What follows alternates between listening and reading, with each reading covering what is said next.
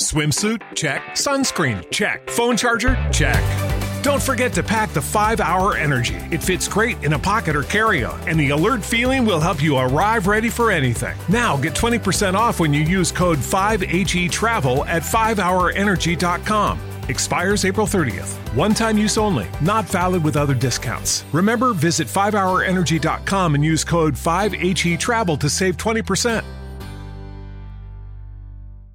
Every team, every topic, everywhere. This is Believe. What's going on, everybody? This is the Believe in Blazer podcast presented by Bet Online. I am your host, Stephen Vaughn. I'm with my co-host, Tori Jones. Tori, Blazers struggling, but we're back together again, so that makes me happy. How are you feeling, man? I'm happy to be with you, Steven, talking about this struggling Blazer team, man. 5 losses in a row. 2-8 in their last 10. I don't remember what October felt like. I remember it was fun, but that's about it, and now that seems like a year ago. It seems so long ago that the Blazers were just dominating the teams in first place. Remember, the Blazers was in first place in the Western Conference. Like, that was a thing. That was a real thing that the Blazers did. They were first place at the conference, but now they are not. Now they are out of the play-in. They're tied with OKC, Steven. It's not okay. No, I think I just saw that OKC won, so they're ahead. Or does that make them tied? Makes them tied. Does it make them tied? Yeah. I saw a tweet right as we were signing on here. But yeah, that's not good. That's not good, Tori. But you know what? If you, Tori, and the Blazer fans think that Blazers are being undervalued, head over to Bet Online, right, Tori? Yeah, head over to Bet Online because the NFL playoffs are here, and Bet Online remains your number one source for all your sports betting needs this season. You'll always find the latest odds, team matchup info, player news, and game trends at Bet Online. And as your continued source for all sports wagering information, Bet Online features live betting, free contests, and giveaways all season long. Always the fastest and easiest way to bet all your favorite sports and events, whether that's the NFL, NBA, NHL, MMA, tennis, boxing, or even golf. Head over to betonline.ag to join and receive your 50% welcome bonus with your first deposit. Make sure to use that promo code BELIEVE, that's B-L-E-A-V, to receive your rewards. Bet Online, where the game starts. Speaking of the playoffs, I was going to wear my Jaguars jersey. I don't know if you know this about me. I'm you're a Jaguars fan. I mean, kind of, yeah. So, like, my friend, I'm a Jag-ish friend, or Jag-ish, a Jag-ish fan. Almost said Jag-ish. I almost messed that one up. But, but yeah, no, my friend, he's a big Jags fan, and we had, my wife and we had Sunday Ticket back in the day, like, first couple years of Blake Bortles. And so, of course, they're never on national TV, so he'd always pop on over, we watch it, and he would make us watch it with him. So it's like I watched, like, 3 years straight of bad Jaguars football. And it's one of those things, like, kind of like how the Blazers are playing right now. Like, you just hate it so much that you want to, like, fix them. And you're like, this team needs this and this and this and this. And, like, that's how I felt with the Jags. And so now it's like, now that I don't have Sunday Ticket, like, I just still feel like, all right, I'm part of the Jags family now. So kind of part of the Jags family. Yeah, I mean, are you confident going into that game against... who are you guys? I don't even remember who you're playing. Chargers, man. Chargers, yeah, dude. Yeah. I mean, did you not see Brandon Staley got Mike Williams hurt in the Week 18 game that had no effect on their standings? He's out there. He's out there playing Justin Herbert the whole game, basically. Mike Williams gets hurt. Like, that's one of the worst decisions I've ever seen. So, yeah, especially for a team that's been injured all season. They've been banged up like they needed a rest week. Why are more players getting injured? No doubt. Yeah, our guest last week, Evan Giddings, he's a big Chargers fan. Like, he was psyched about the Chargers getting the playoffs, and he's saying, like, you know, they get healthy. It's like, yeah, they're not healthy. Now he's out there playing these guys for 4 quarters. So, no, I think Doug Peterson, Super Bowl winning coach, I have a lot of confidence in that, and it should be a good game, though, I will say. Out of all the weekend games, I'm probably most excited about that. Like, I think that could be the most entertaining game, I'll be honest. Yeah, meanwhile, I'm over here as a Niners fan going up against the Seahawks tomorrow, and I truly think the Niners have the best roster in the league. Just like top to bottom, best left tackle, one of the best, if not the best, running back, Deebo Samuel, the most versatile wide receiver, George Kittle, blocking and receiving tight end, yards after the catch. Best defensive player maybe this year, Nick Bosa, Fred Warner, Hufaga's maybe the next Troy Polamalu at that safety position. Yeah, I love our roster. So it's like I'm super confident with us going up against the Seahawks tomorrow. But also, it's like one of those things, Stephen, where A, being in the Northwest, there's a ton of Seahawks fans around me. So they can't lose because I won't hear the end of it. B, it's like our divisional rival. So it's like one of those games where we should definitely win by multiple touchdowns. But I'm still nervous because it would be maybe the worst playoff loss ever if the Niners don't win tomorrow or later today when this podcast is being uploaded. So I'm nervous, man. Should I be nervous? No, I don't think you should be nervous about a loss. Like, if you're using Bet Online and you're betting on the Seahawks plus 9.5, I think that's probably the right play. If you're betting the under, I think that's really the right play because, we on 750 The Game, we had a guest on from the Bay Area, and the weather's supposed to be terrible. In that game. So, I think that favors the Niners just going to run the football, not put it in Brock Purdy's hands. So I think you should feel okay. Yeah. And I trust Brock Purdy. I can't talk. Brock Pudding. Yeah, I trust Brock Purdy more than I trust Jimmy G. I know he's a rookie, man, but I have never been a Jimmy G fan. I don't know. I just haven't seen Brock Purdy make any, plays. He's thrown a couple picks, but he hasn't made one of those plays where it's like, what in the world were you seeing? Are you okay mentally? What was that? Why'd you throw it right to the linebacker? Jimmy G always had plays like those where it's just like, dude, why are you, what? It's not even close. You don't see the linebacker right in front of the crossing route. I never liked Jimmy G. So I'm confident in our QB situation, man. It's going to be fun to see it play out. Rookie with most potential, Brock Purdy or Shaedon Sharpe. That's how we're going to rotate into the Blazer talk. Ooh, Brock Purdy? Because I already know that he's good. You don't know Shaedon Sharpe's not good yet? He's not good yet. He's good for a 19-year-old who didn't play in college, but at the NBA level, he's not a good player yet. He can have good moments, but he's not consistent enough to be considered a good NBA player yet. Well, that makes sense. The bench is pretty terrible, and let's start there, Tori, with the bench. Let's start negative here. The bench is awful. We've been trying to think of ways to fix it, but you know what? We're going to play a game, and this game is called Bench, Trade, Start.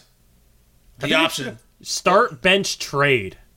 You like Start, Bench, Trade? I like that order. Start, Bench, Trade. SBT. Yes. All right, we're going to go SBT here. You know what? There's really only one guy, though, that we did talk about SBT, and it's pretty obvious. It's Josh Hart. Josh Hart lately, going back to the last game against the Cavs, 1 of 5 shooting, 0 for 1 on that 3, and that 3 he shot was airmailed over the rim from the corner. That shot drove me insane. We've documented the non-shooting this year. I want to ask you this question real quick about Josh Hart. How many times, I take it back, what is the most amount of threes he has taken in a game this year? Most attempts. 4? 4. He's done it one time this year. He took 4 3-pointers. That's the highest he's taken all year. Did you see last year in his 13 games in a Blazer uniform, he averaged 6.5 threes per game? That's what I was going to go with. He averaged making 2.5 threes a game with the Blazers last year in 13 games. He has shot 4 3-pointers one time this year, Tori. So it's obviously mental with Josh Hart right now. But Josh Hart, struggling this year shooting the basketball, of course, but he's doing other things. Tori, I just have a simple question for you.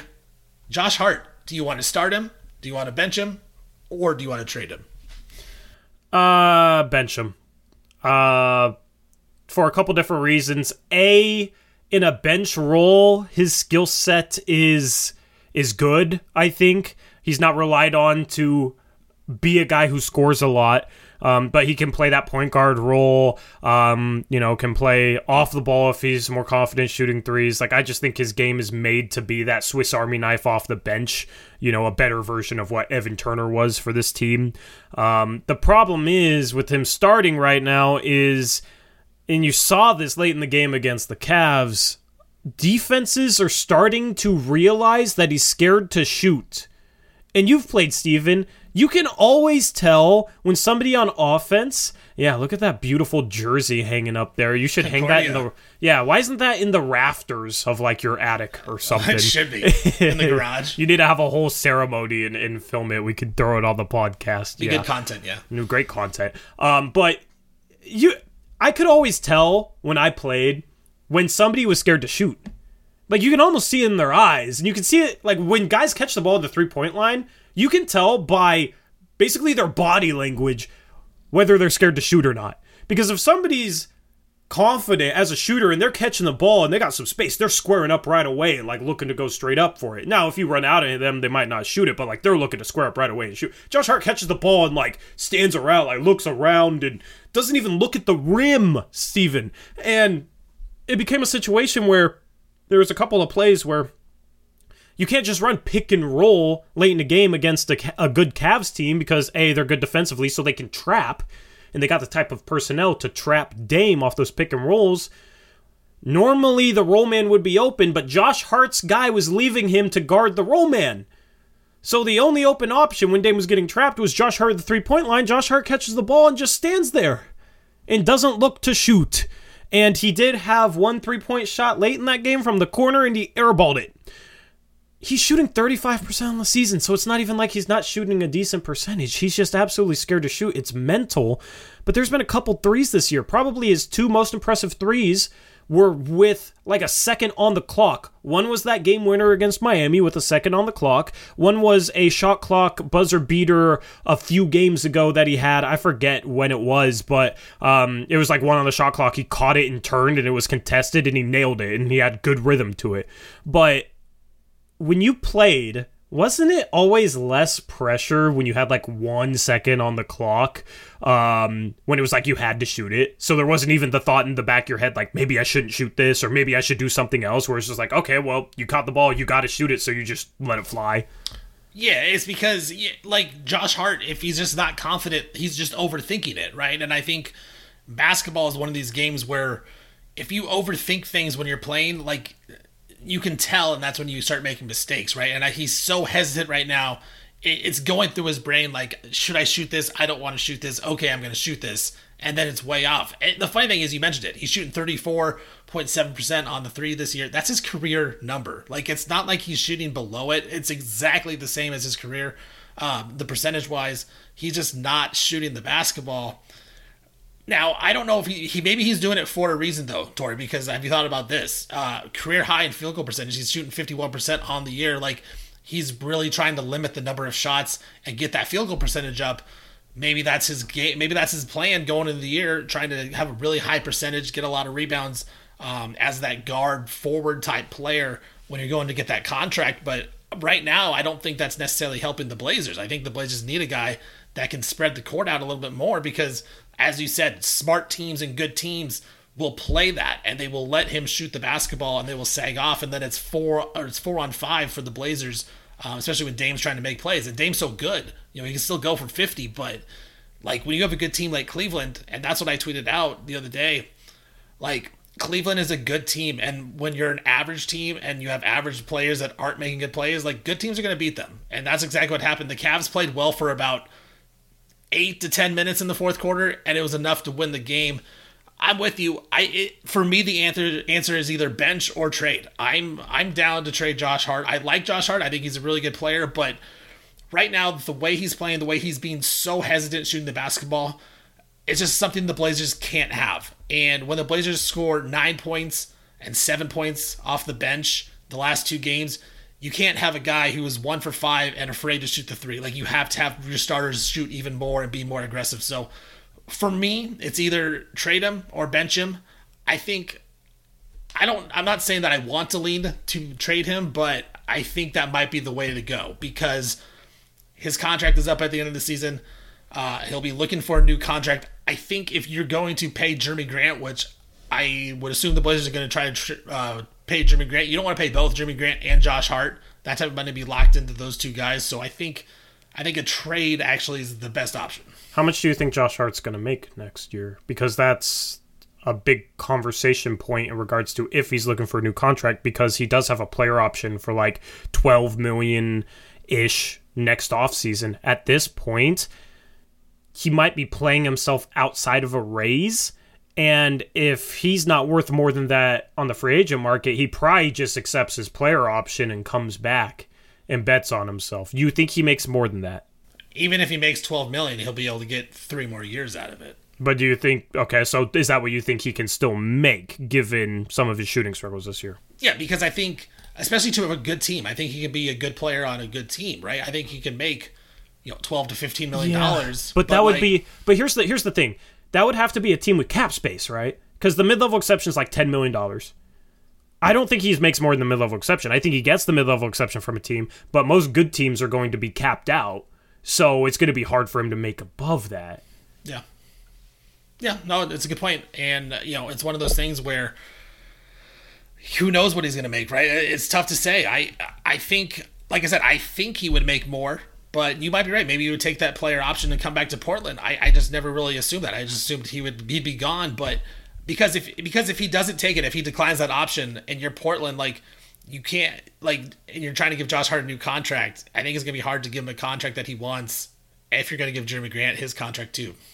Yeah, I mean, at some point you got to pay more than, the top 4 guys on the team. You got to have some depth to the team, and that's obviously been a problem. And at some point you're going to have to pay for that depth. So, that's at some point Jody Allen's going to have to pay the tax, or she's going to have to sell the team, or the Blazers are going to have to rebuild. It's you can't be the team that everybody wants this Blazer team to be without paying more than your starters. You got to have those guys coming off the bench. So, that's why I'm okay with him still being on this team and paying Jerami Grant, because at some point you're going to have to pay for that depth if you're trying to win. It just becomes a situation where how much tax is Jody Allen willing to pay? Is it 0? Is it $10 million? Is it $20 million? That's going to be the question mark in regards to that, because either way the Blazers are going to be over the cap, and it doesn't really matter how much you're over except to the owner's pockets. So I would bench Josh Hart, because I think if you gave him a bench role, there would be a little less pressure on him.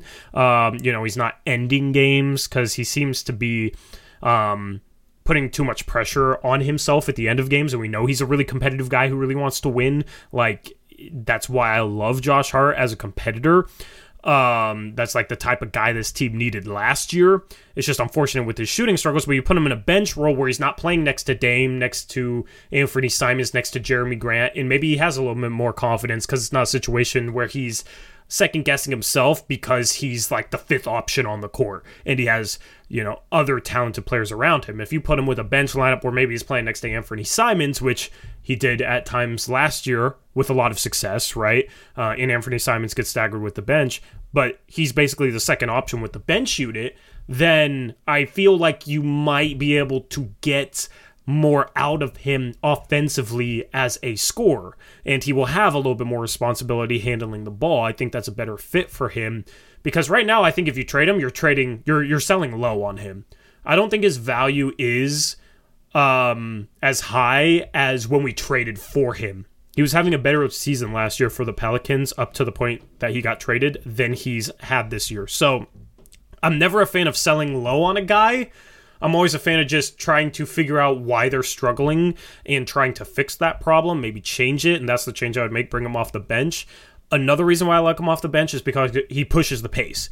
And I think this bench lineup needs to play at a fast tempo. Shaedon Sharpe, Gary Payton II, Nasir Little, guys like that, I think will be better in an up-tempo offense. And I think Josh Hart can help that bench unit play a faster brand of basketball and get that ball up the court, rebound and go, that sort of thing. So that's why I would like him on the bench unit.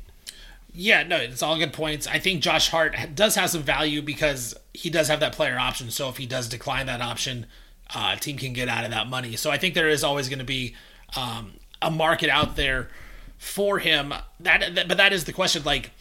If you are to trade Josh Hart, are you looking to do, basically a 1-for-1 swap? Or are you looking to get try to get a couple players back in return, because this bench needs more than one player on it?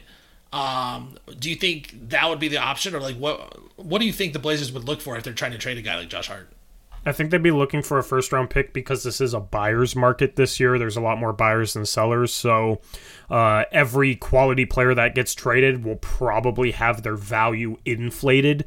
It's a supply and demand thing. There's not enough supply of quality players on the trade market, and there's a lot of teams that want to upgrade. That's part of the parity that goes into this year. So do you think they could get a first-round pick and a young player? A young player might be a little bit too much. The bare minimum would be a first-round pick and probably a similar contract for a lesser player.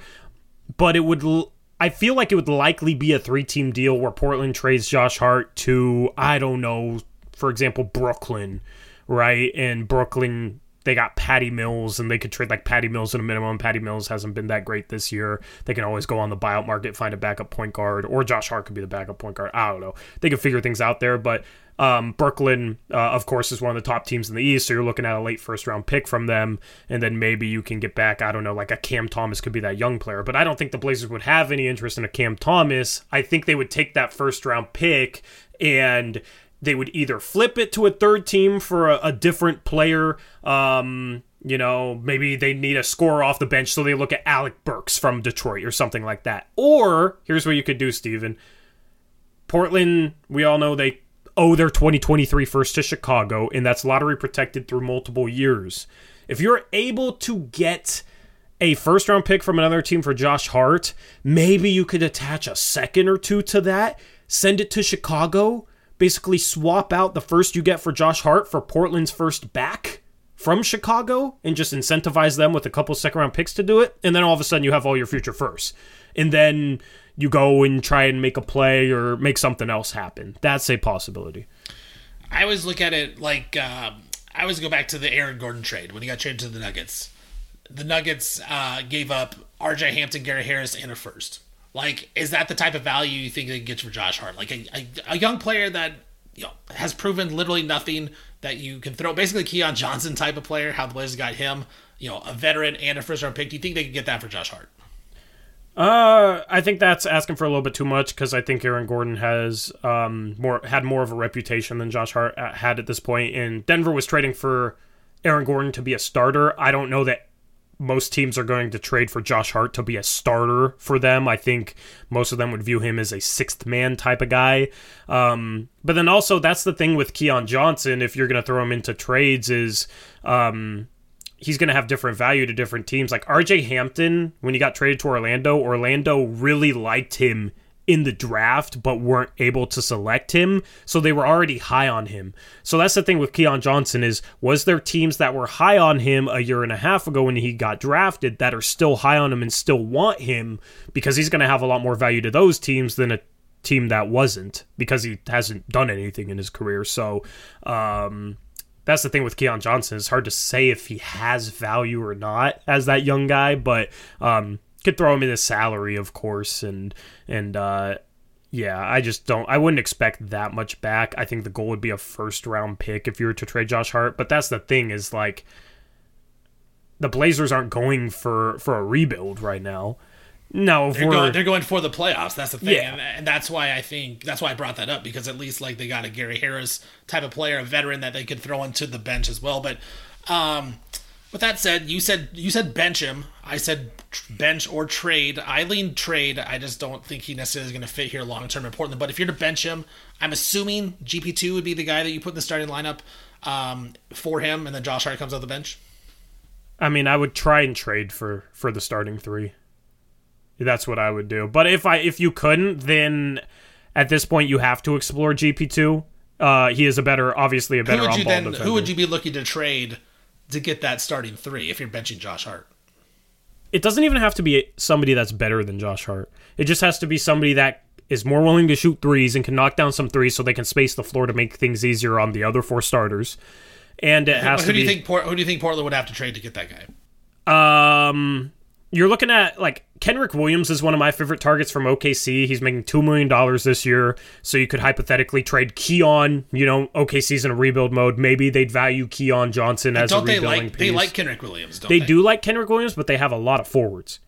So at some point, I think they're going to have to move off, because Jalen Williams, the first one they drafted, because they drafted two of them last year. Jalen Williams has been phenomenal. He's good. You got Lou Dort, Josh Giddey, SGA, all as like guard slash wing type of players. You do have a lot of depth there, and Kenrich Williams is older and doesn't really fit their timeline. Like, I don't know how much it'd take to get him. It might not be doable. They might just elect to keep him, but that would be the guy that I would go after, and Keon Johnson in 2 seconds if possible, because Kenrich Williams makes $2 million. If Jody Allen wants to stay out of the luxury tax and the Blazers are right up against that, Keon Johnson makes $2.6 million. Kenrich Williams makes $2 million. You stay out of the tax. Kenrich Williams is shooting above 40% from three this year. And when Portland played OKC, Kenrich Williams, I was really impressed with how he defended Damian Lillard. And he's like 6'6". He can defend three positions. I think he could be that starting three that can knock down some threes and then play some solid on-ball defense. I don't think he's necessarily a better player than Josh Hart, but he'd be a better fit in the starting lineup, and he'd allow you to move Josh Hart to the bench.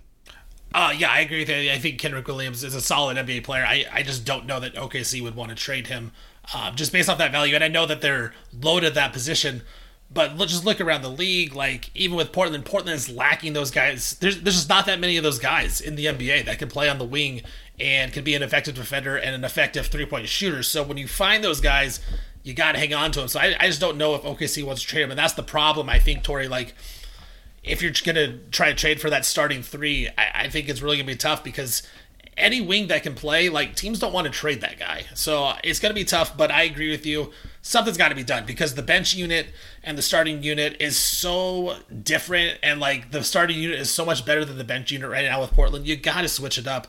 I mean, when you're scoring 9 points and 7 points back-to-back games off the bench, and last game against the... who they just lose to? They just lost to the Cavs. When they played the Cavs, they shot 9 times. They had 9 shots off the bench. They scored 9 points, 9 shots. Like, that's just not, it's just not good. Like, you need to have more of a threat off the bench. So I do agree. Josh Hart maybe opened up a little bit for him. I think maybe it gets, I don't know if it gets him more confidence, but at least you can tell him just be more aggressive. Yeah. And then a more obvious name would be OG Anunoby, but in order to get that done without trading Josh Hart, or probably just to get that done in general, you'd have to trade Shaedon Sharpe. So is there a scenario where you'd consider that? Obviously, you'd probably have to include maybe a future first or other assets on top of that just to match his salary, but would you consider giving up Shaedon Sharpe for OG Anunoby? I mean, OG is one of the best wings in the league, right? Like, defensively, he can do a lot of things, and I do think he would fit Portland really well. I don't think that I would. I don't think that I would yet, and maybe I'm still a little too high on Shaedon Sharpe, but I really think that Shaedon Sharpe is the guy. Like, if Portland ever is to make that jump, is because he turns into an all-star caliber player, and that's kind of the ceiling on him, I really think, where OG, really good player, and he's going to help a lot. I feel like if you add OG to this roster, like, this team's still not going to be, you know, a championship contender, right? I still think the bench needs some work. I still don't think that they would be up there, so I wouldn't want to make that trade quite yet, but, you know, maybe it's that's just Shaedon Sharpe. It's tough, though. Yeah, it's tough because, you know, Nasir Little, Justice Winslow, Shaedon Sharpe package, you get that starting three that fits perfect, but then also you make the best bench better because Josh Hart gets moved to the bench. Josh Hart in GP2 is a solid start to a good bench. I think you need a good forward or center as your eighth guy there. You know, so like if you could somehow find a way to get Naz Reid from Minnesota or just a player like that, just somebody solid that can do multiple things, play some solid defense, shoot, then you'd be looking at a good bench too, because in the playoffs generally it goes down to 8 guys. So, I don't know. One day I'll be like, oh, I would probably do it. And one day it's like, no, I wouldn't trade Shaedon Sharpe for OG Anunoby straight up. It's a tough debate because you're basically weighing the future versus the present. And unfortunately, I think the Blazers might have to make that choice at some point because I don't think they're good enough right now to both play the long game and try and contend at the same time. I think you're going to have to choose one path or the other. Yeah, that's where my problem is like, I look at it as like, if the Blazers trade for OG and Anunoby now when they're on this 5-game losing streak, like I can't picture the Blazers all of a sudden making a turnaround. So it's like, why would I want to trade Shaedon Sharpe, who potentially could be really good, right? But then at the same time, once Portland wins the next 5 games, I'm like, you know, maybe I do want OG on this team to add him. So I'm with you. It's one of those things where I don't want to give up on Shaedon Sharpe quite yet. I mean, he's still 19. He's still got a lot of potential. He has been struggling a lot, and I think that's the problem right now. Like, you need to... I feel like you still need to try to play him as much as you can, but he's not helping the team at all. So it's just tough, man. But yeah, Shane for OG, I'm not ready to pull that trigger yet. But they got to do something, because right now this 5-game losing streak, Dame, he's averaging 32 points per game in these last 5 games, and they've lost all 5. Like, it's just the same old thing where Dame has to carry this team to victory, and he's just not getting, you know, enough help when they need him to. And it's something's got to change, whether it's in the starting lineup or it's the bench. Yeah, it's just frustrating too, because how many of these 5 games did they have a lead in the final 5 minutes? That's very true. That's what it was. My second topic I want to talk about, Tori. So the Blazers, they are second to last in points per fourth quarter in the NBA. They score the second least amount of points in the fourth quarter. They're 20th in point differential in the fourth quarter. Who's more to blame for the fourth quarter woes? Is it Chauncey Billups or is it the roster construction? I think both share some blame. I'm curious to hear your thoughts on this before I answer. Okay, I'll answer. Yeah, the answer is definitely both. But I blame the roster more than I blame Chauncey. And my reasoning on that is Damian Lillard has been so good that when he gets going, I feel like the guys fall in line and they let Dame do his thing, right? Which is great, because Dame can go off and he can score all these points. But then when teams really buckle down and they get after Dame, then he's looking for his teammates to help him out, and they're just not ready for it. It's just the same thing in the Denver series. When CJ McCollum, you know, steps out of bounds, guys are missing dunks, like... It's hard to stand around and do not much and then get the ball and try to do something. It's just really hard. And I need the roster to just be more ready for that. But at the same time, that also goes to Chauncey. Like, Chauncey needs to get everyone involved. But I still think, like, I'm not blaming Dame because Dame's so good and he's the reason they're getting back in games. But I do think that Dame has to take it a little bit on himself to get the other guys involved. But I don't think he necessarily trusts them. And I think that showed in that game against Orlando when Jerami Grant airballs the 3. He gets it back, and he doesn't even look to shoot again, right? He was wide open. He could have passed it to Dame. He could have shot it. I mean, I was mad he didn't shoot the ball. Like, you're supposed to be this good shooter. He didn't take a shot. He was looking around. Like, Dame just... It didn't seem like Dame trusts his guys right now, especially after that. So I think you got to find guys that Dame trusts more in these big spots to help him out. So I think right now it's more roster for me, and it's also the fact that Chauncey has to play these guys 35 to 40 minutes. Yeah. He just doesn't have the choice to play Shaedon Sharpe or Keon Johnson or whoever he wants to off the bench. You know, Jabari Walker. Like, he doesn't want to play those guys in the fourth quarter in crunch time, and I don't blame him. Like, he shouldn't have to play those guys, but that's the options he has. And so I do think that the roster needs to be fixed before I can fully blame Chauncey Billups in that one. Yeah, like I think there's a ton that goes into this. I think Chauncey could have done a better job handling minutes earlier in the season, not playing these guys 40, 41, 42 minutes so much, especially in games that they lose. But at the same time, it's like Chauncey's trying to win games, and the more games you lose, the more desperate you get just to pick up a win, and you keep playing these guys 40 minutes and you're still losing, and it's compounding itself into an issue where at the end of games, I just don't think these guys have the legs that they need to knock down shots, it seems. Jerami Grant is 3 for his last 25 from 3. He's in a slump since that Detroit game.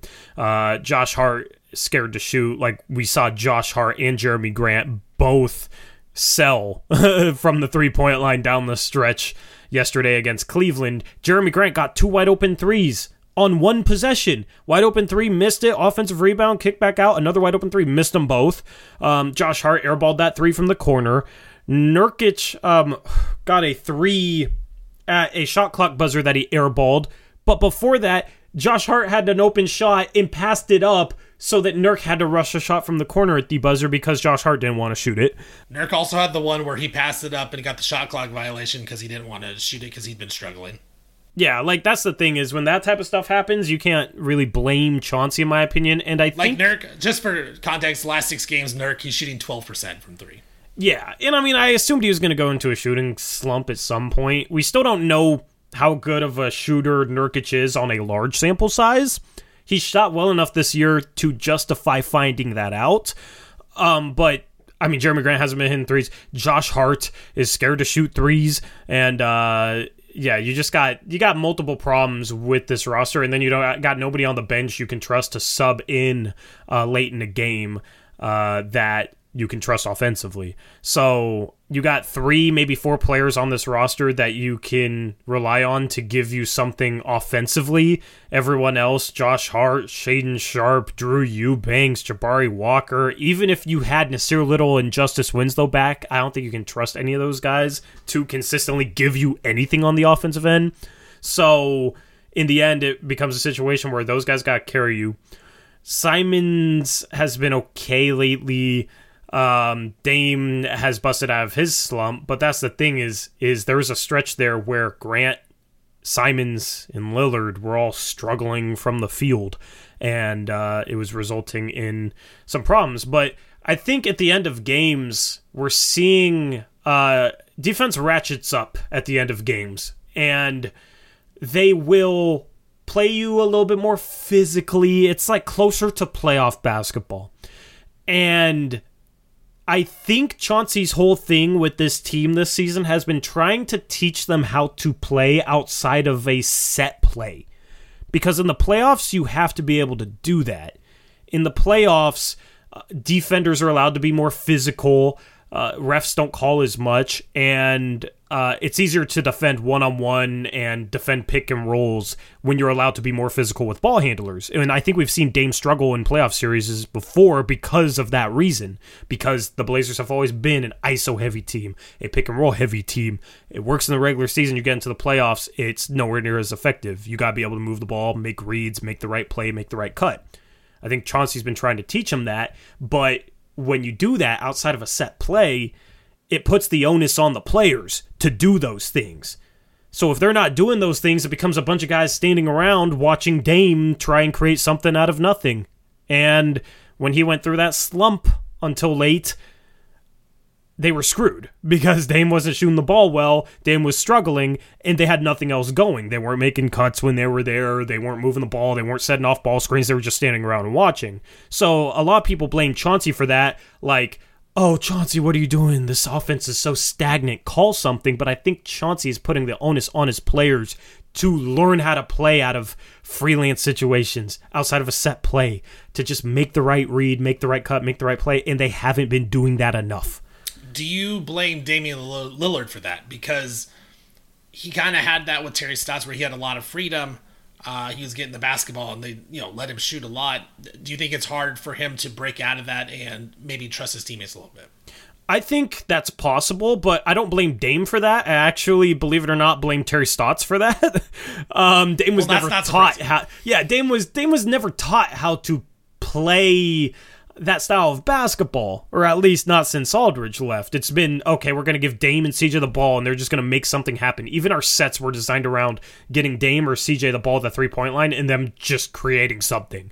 So you never had a, cutters and off-ball action for Dame, or you didn't have enough of it, and I don't know, man. Sometimes I wonder, because Dame's been sloppy this year, like, is there reads that he struggles with that he just never had to make because of the way the system was designed?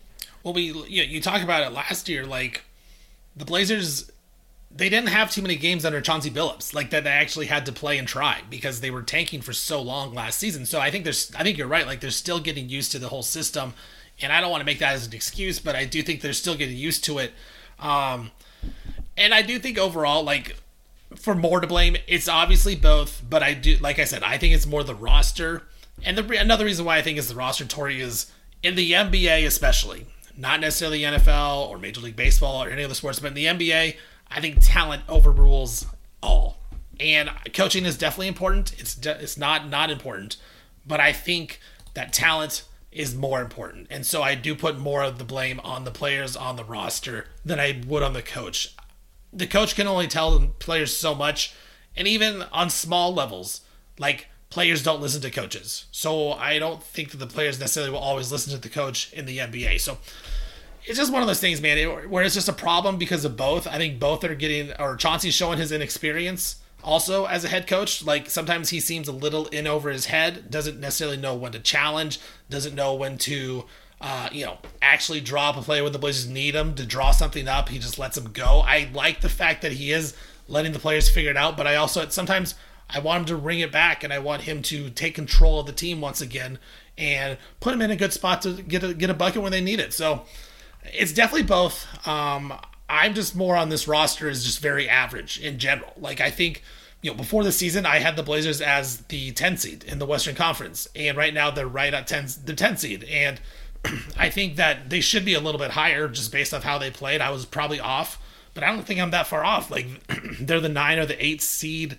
roster-wise. Like, if you're talking roster, Tori, would you rank this Trailblazer roster in the top 6 in the Western Conference, right? Like, top to bottom, just roster, no coaching, no nothing. Is this roster a top 6 roster in the Western Conference? Because I don't think they are. Healthy, yes. I still 100% healthy. Healthy, I still think healthy. They can be because but are they? Here's how I look at it. I mean, I don't know. I'd have to go through every team, but I could see myself still putting them in the top 6. Here's why. Defensively, that was the question mark going into the season, right?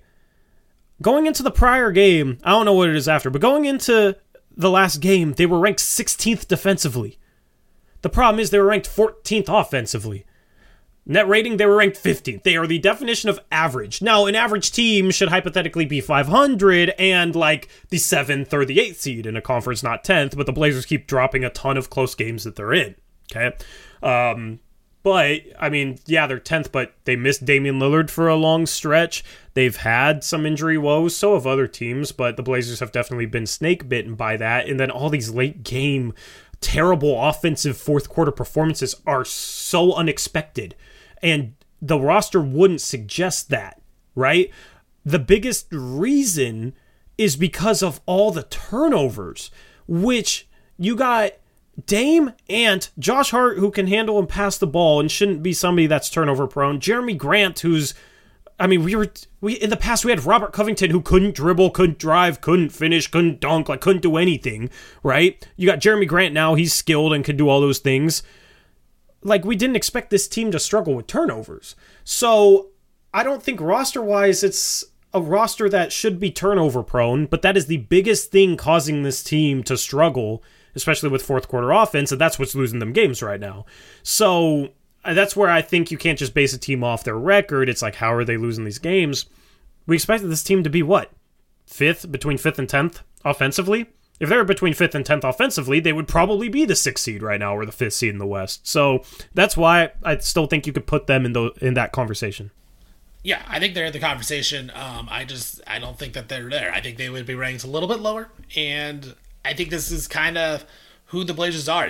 As you said, they're pretty much an average team, so they're going to lose to good teams. They're going to beat good teams. They're going to lose to bad teams. They're going to beat bad teams. So it's just never going to be a consistent effort. I just, there's just a lot of problems right now with this team, and I'm just not ready to blame Chauncey Billups 100% yet. Like, I understand that he has made some mistakes, and he's done a bad job, certainly in certain spots, but he's also done some good things that are different than Terry Stotts.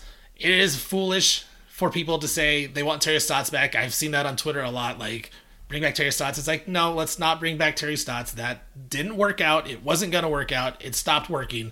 You had to do something new.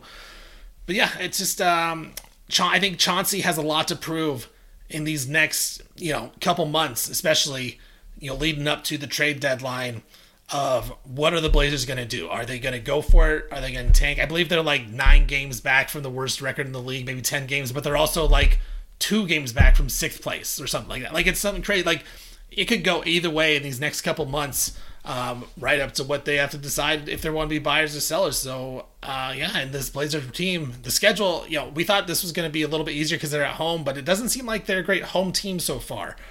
So I'm not super confident coming up with all these home games, but we'll see, man. How are you feeling about the upcoming schedule with most of these games at home for, basically the next month? You go from January 14th all the way to February 14th. Like, there's only 4 road games in that whole entire month of games. There's 4 road games. The rest are home. Do you think the Blazers are going to start gaining some gains in the standings because they're at home? It's hard to say, because I think this team just needs to win a close game. And Dame talked about it at his press conference. Like, they've lost so many games late that they're almost putting more pressure on themselves late in these games to pull one out. And this team looks like they are putting themselves under a lot of pressure late in games. So I think psychologically for this team, they just need to win a close game. Beating Cleveland late would have been huge for this team. That's a good team. Dame has a big game. I think they just need that momentum-building win or two, and then they can go on a run. I just don't know if that's going to happen or when that's going to happen.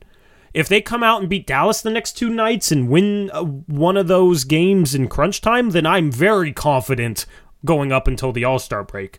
If they lose both, then, you know, it's still more of the same issues, and who knows when they're going to break out of it. So I'm not completely pessimistic. I think this team just needs to pull out a couple of close games, and I think they can go on a run here and get a couple games above 500 before the All-Star break. And if you're in that position, especially with some reinforcements via trade, then you got a chance to still potentially get home court advantage. That's how close the West is.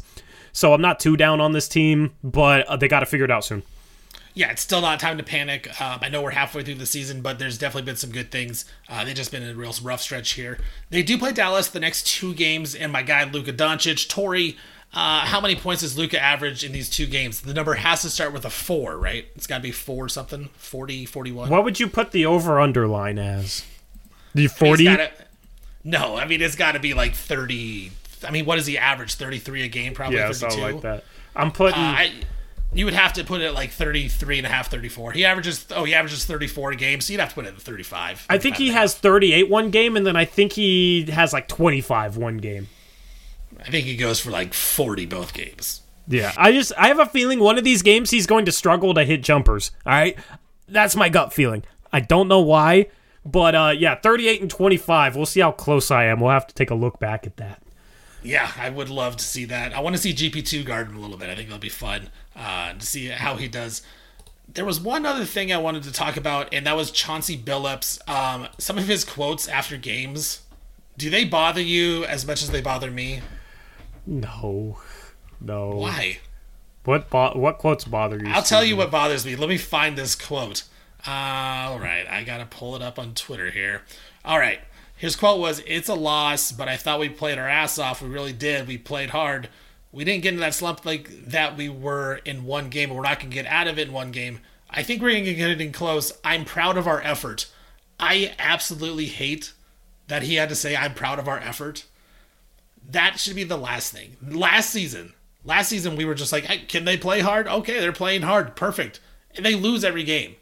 They're past that. They're past playing hard. I expect the Blazers to play hard every single game. I know that they're not going to play at their best. They're not going to make shots every game. They're not going to play great defense every game because it's the NBA season. There's ups and downs. There's ebbs and flows. But I feel like Chauncey says that after every game. Like, "Oh, well, at least we played hard." It's like, cool, man.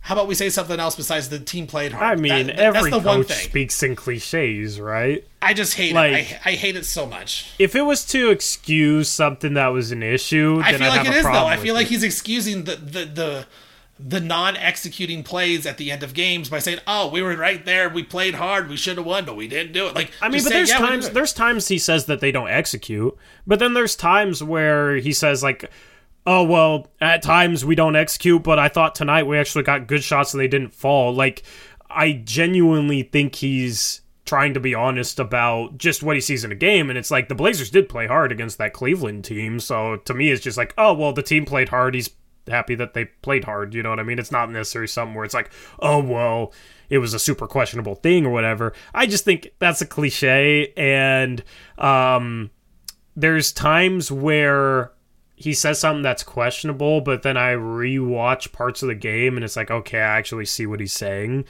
I wouldn't read too much into it. If he was coming out after every game and we have like 20 turnovers and he's just sitting here saying, well, we just missed shots and the other team made shots and that's just the NBA, that I'd have a problem with, because like you're turning over the ball 20 times a game. But in the past, he's tended to point out when they're turning over the ball a lot and talk about, yeah, we got to clean up the turnovers, the execution hasn't been good or whatever. So I can handle some cliche stuff like that, given that I do think he's genuinely honest, and there has been press conferences where he said, I need to figure this out, or I need to be better as a coach and that sort of thing, because the previous coach, I don't know if he ever said that. So the bar was set kind of low, but I don't really have much of a problem with it. For the record, I do like Chauncey and the way he usually goes about press conferences. I feel like last season he really leaned on the, well, we played hard. And it's just like, okay, I get it, because they're trying to lose, but now like the Blazers are actually trying to win and make the playoffs. So like, I think there's more to say besides they played hard. And so yeah, I'm with you. It's just the cliche thing. It's not a big deal. I like the way Chauncey attacks the press conferences, because you're right, he does call people out sometimes. Just that one bothered me. That one bothered me after the Cavs game. After you've lost 5 straight, you blow that game in the fourth quarter, you get outscored by 10. And then all you have to say is, oh, well, we played hard. Well, okay, cool. Like, well, here's the should have won the game. Here's the thing, Steven. If you ask generic questions, you get generic answers. If you ask something specific or detailed, you're more likely to get a more specific or detailed answer. Are you blaming Blazer media? Is that what you're doing? Hey, how dare you? I am the fake media, so here I go. I am part of the media. How dare you? Well, get in there and ask a detailed... Hey, why don't you get out there and ask a question? Give me a media pass, and then nobody can say I'm not media. You know, give me a media pass, and I will send somebody down for us, because we're still doing our post game shows. That's the goal, everybody. Everyone in the community, I'm going to try to get Tori a media pass and have him ask Chauncey Billups a question. Let's see what question he asked Chauncey Billups. That's the goal by the end of the season, Tori. Dude, I'll sit there and be like, you should ask this and this and this, and Eric will be too, man. I mean, yeah, you know the thing though is a lot of times coaches get asked these questions like, what do you think do you think of the play tonight? Like, what is he supposed to say? We lost. Like, I don't know. Like, he's trying to come up with an answer for that, and if you ask him, what do you think of the play tonight? He's going to say, well, we played hard, and I'm proud of that, and blah, blah, blah, and it'll be a generic answer. If you ask him specifically about, like, okay, it looked like you were feeding the ball down low to Nurkic a lot today, was there a matchup there you liked, or what was the thought process behind that, you're more likely to get a detailed answer or something like that. So that's my whole thing is it's a lot of times it's actually about the question with him, I feel like. That was one of the things Chad and myself would always talk about when we'd listen to the press conference live. Our favorite question was always, there was a certain person who would ask, basically after wins, they'd be like, oh, do you feel good that you won the game today? Well, yeah, I feel better that we won than lost. So I can't complain too much, because I probably have a legitimate reason to get a media pass and ask questions, but I just don't want to. So I don't know why. It just bothered me, that quote. I'm glad that you talked me off the ledge there. But with that, Tori, I think that's going to wrap it up for the day. Again, appreciate all the support, comments, ratings, all that kind of stuff on YouTube, everywhere you see it. Catch myself at Steven_VON on Twitter. Follow me there. Hit me up there. Ask me some questions. Just talk some Blazers with me. You can hear me on 750 The Game, Monday through Friday on the BFT, 3 to 6. I am John Canzano's producer, but I have it where he trusts me enough where he lets me just turn on the mic and start talking. So if you give me a mic and you let me turn it on, I'm going to give it on and give my takes. So hear me there. Hear me on Bet the Game also on 750 The Game. That's Saturday and Sunday. It's a weekend show. I'm on the radio 7 days a week. Bet the Game 9 to 10. I'm talking betting. I talk Blazers on there too. So catch you there. Of course, catch Tori Jones YT on Twitter. Catch him at Blazers Uprise all the time, pre, post game. Every game for those guys. They also do videos throughout the week. Good stuff there. So, Tori, any last things you want to add before we round it out? Nah, man. Good podcast. And hopefully the next time we talk, we're talking about wins. That is very true. Let's hope that. And with that, I want to thank everybody once again. Stephen Vaughn, Tori Jones. I mean, come on, boys. Just win a game. Thank you for listening to Believe. You can show support to your host by subscribing to the show and giving us a 5-star rating on your preferred platform. Check us out at Believe.com and search for BLEAV on YouTube. Without the ones like you, who work tirelessly to keep things running, everything would suddenly stop. Hospitals, factories, schools, and power plants, they all depend on you. No matter the weather, emergency, or time of day, you're the ones who get it done. At Grainger, we're here for you, with professional-grade industrial supplies. Count on real-time product availability and fast delivery. Call, click Grainger.com, or just stop by. Grainger, for the ones who get it done.